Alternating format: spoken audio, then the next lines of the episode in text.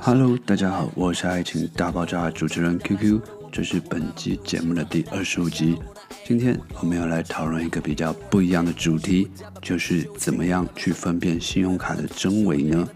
包括你可能去购物的时候，会不会遇到信用卡它其实是伪卡？今天 QQ 就是要来教你辨识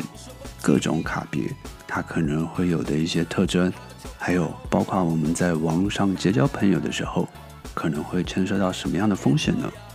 好，节目开始。首先，我们来思考一下，女生和男生在交友的时候，是不是有可能会面临到不同的诈骗风险呢？先讲结论，QQ 有一位朋友，他在网络上结交朋友的时候，因为不小心误点了钓鱼的链接，那他到了这个平台上登录了他的信用卡资讯，后来。不小心被盗刷了三十万元，重点是，他跟这位网友完全没有见过面。后来呢，去警局备案，因为这个警局呢，警察他们也说了，这样的一个投资诈骗，其实他被骗的还算少了。很多女性的网友呢，甚至被骗了一百万、两百万都拿不回来，很有可能还会吃场官司。因为这个非常有可能会被误认为是洗钱的一份子。他呢，起初是透过交友软体认识了一名男生，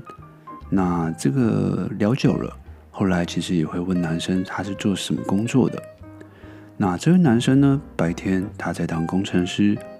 晚上呢就是在做这个美股的操作。好，那他其实跟这个女性的网友讲说，哦。他在美股啊赚了多少钱？多少钱？他想要引诱女生一起去参与这样的一个投资。当然呢，这个事情在一开始的时候，女生一定不会信的嘛。她会怀疑说这一切的真实性。但在男生巧妙的操作下呢，他后来相信并参与了这个投资。后来呢，男生就提供了一个投资平台，要求女生去填写一些基本资讯嘛。那钓鱼网站的设计其实很专业，好，他现在都模仿了合法投资平台的外观啊，甚至是使用了 SSL 的加密技术，好，让女生误以为资讯是安全的。在填写资料的过程中，女生被引导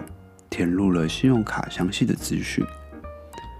一开始误以为这是为了验证账户，而无保留的去提供了他的信用卡讯息。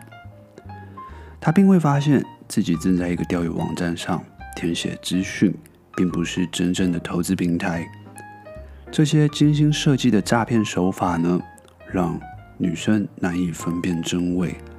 当然，女生发现信用卡后来被盗刷，立刻去警局备案。那当然，这个案件也牵涉到了一个跨国诈骗。警察也表示，这样的资金追查其实是非常困难的追回来。那透过这样的案例呢，我们了解，不管是在线上交友、线上购物，只要传来不明的网址或讯息，都不要乱点。好，特别是涉及到金融资讯的时候，我们必须要更加警觉，因为诈骗者可能会使用高度专业的手法来欺骗我们的信任。保护个人资料的重要性永远不容小觑。那这也是我想要在一开始去讲出来，信用卡呢，伪卡最容易发生的一些情况，就是第一个，像未经授权的交易，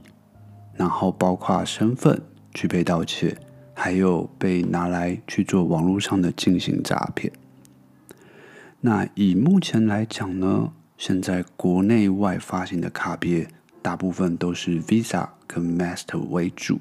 好，那当然包括还有像 JCB 啊，还有这个中国的银联卡、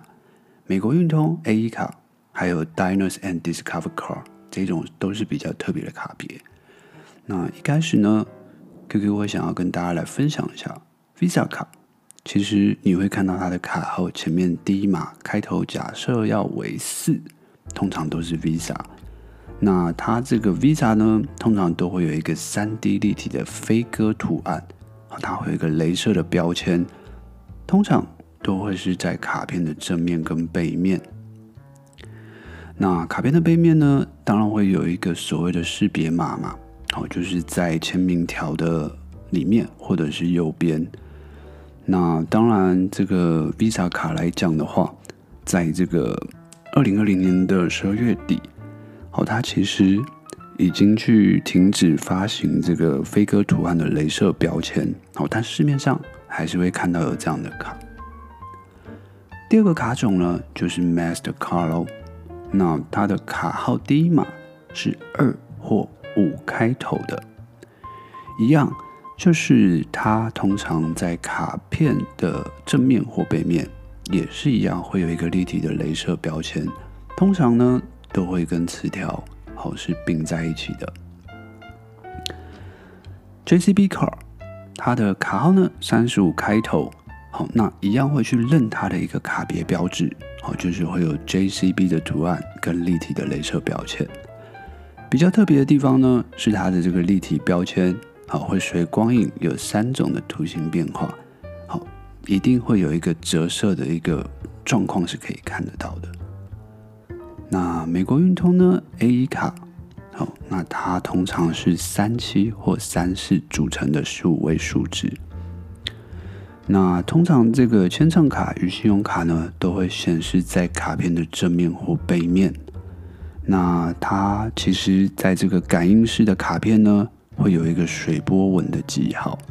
好，如果说像台湾或者是海外银行发行的美国运通的网络卡，它的设计虽然不相同，但卡片的右下角都会有美国运通的一个蓝色的标志。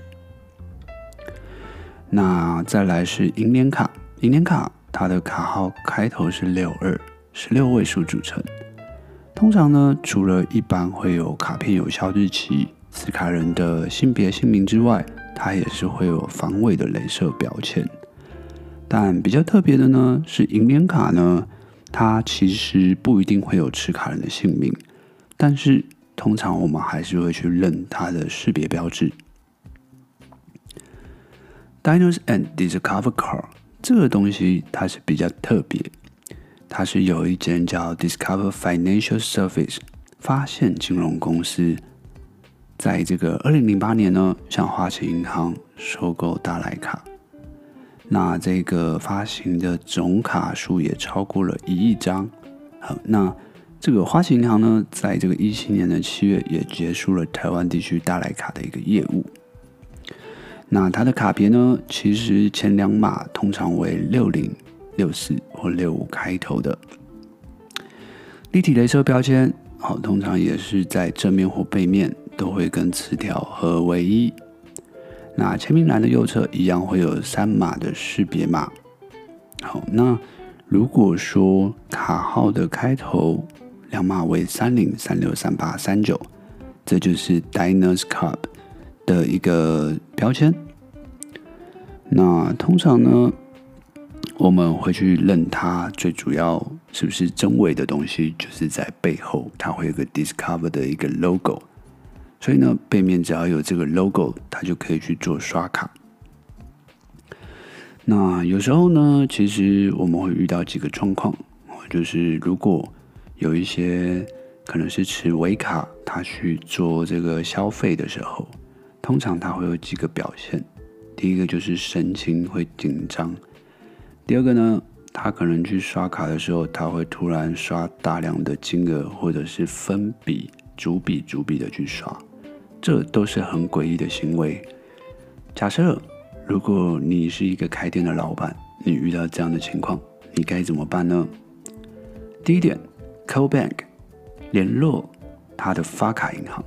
假设他持有的是中叉叉银行，那这时候就打电话去跟他的发卡银行确认，或者是打电话去报备。如果确认无误，可取得授权码，才可继续完成交易。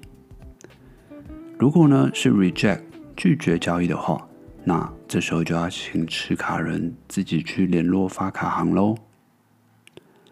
Pick up card。当他的卡片是有问题的时候，这时候就应该要没收他的卡片，或者是通报警局，一并去做一个记录，以免到时候他的卡片去盗刷真正持有卡片的人本人的状况。那其实我们在网络上有看到一个资料，就是在今年的一月到七月的时候，发卡机构呢其实有通报，这个未经持卡人授权、非面对面的网络交易诈骗的金额已经超过了十七亿，相较于二零二二年，其实增加了四十一 percent 的一个风险。所以呢，我们这边再重复一下。就是如果今天我们要认的是 Visa 卡，它就是四开头；Master 就是五跟二开头；JCB 就是三五开头；AE 卡就是三七三四开头；银联代记卡它是六二开头，它的借记卡是十三到十九位。我们要去看卡号、有效期限跟英文的印刷是否工整呢？防伪的镭射标签是否有 3D 的立体图样？再来就是，如果你是商家的的话，这时候就要看消费者他在刷卡的时候，这个设备上有没有显示正确的讯息，再去处理他的一个刷卡交易。当然，最重要的一定是要去核对他的签名是不是跟他的卡号是一样的。好，以上是本期的节目。如果喜欢 QQ 的节目，请帮我们到我们的 Apple Podcast、Spotify 去按五星评论。我们下一集见。